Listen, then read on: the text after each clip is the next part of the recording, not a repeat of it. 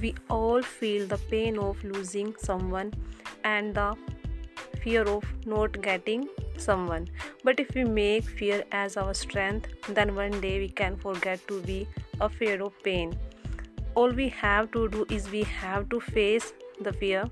When we learn to face our fears, we will automatically become fearless. That is why there is only one way to defeat fear, then face it.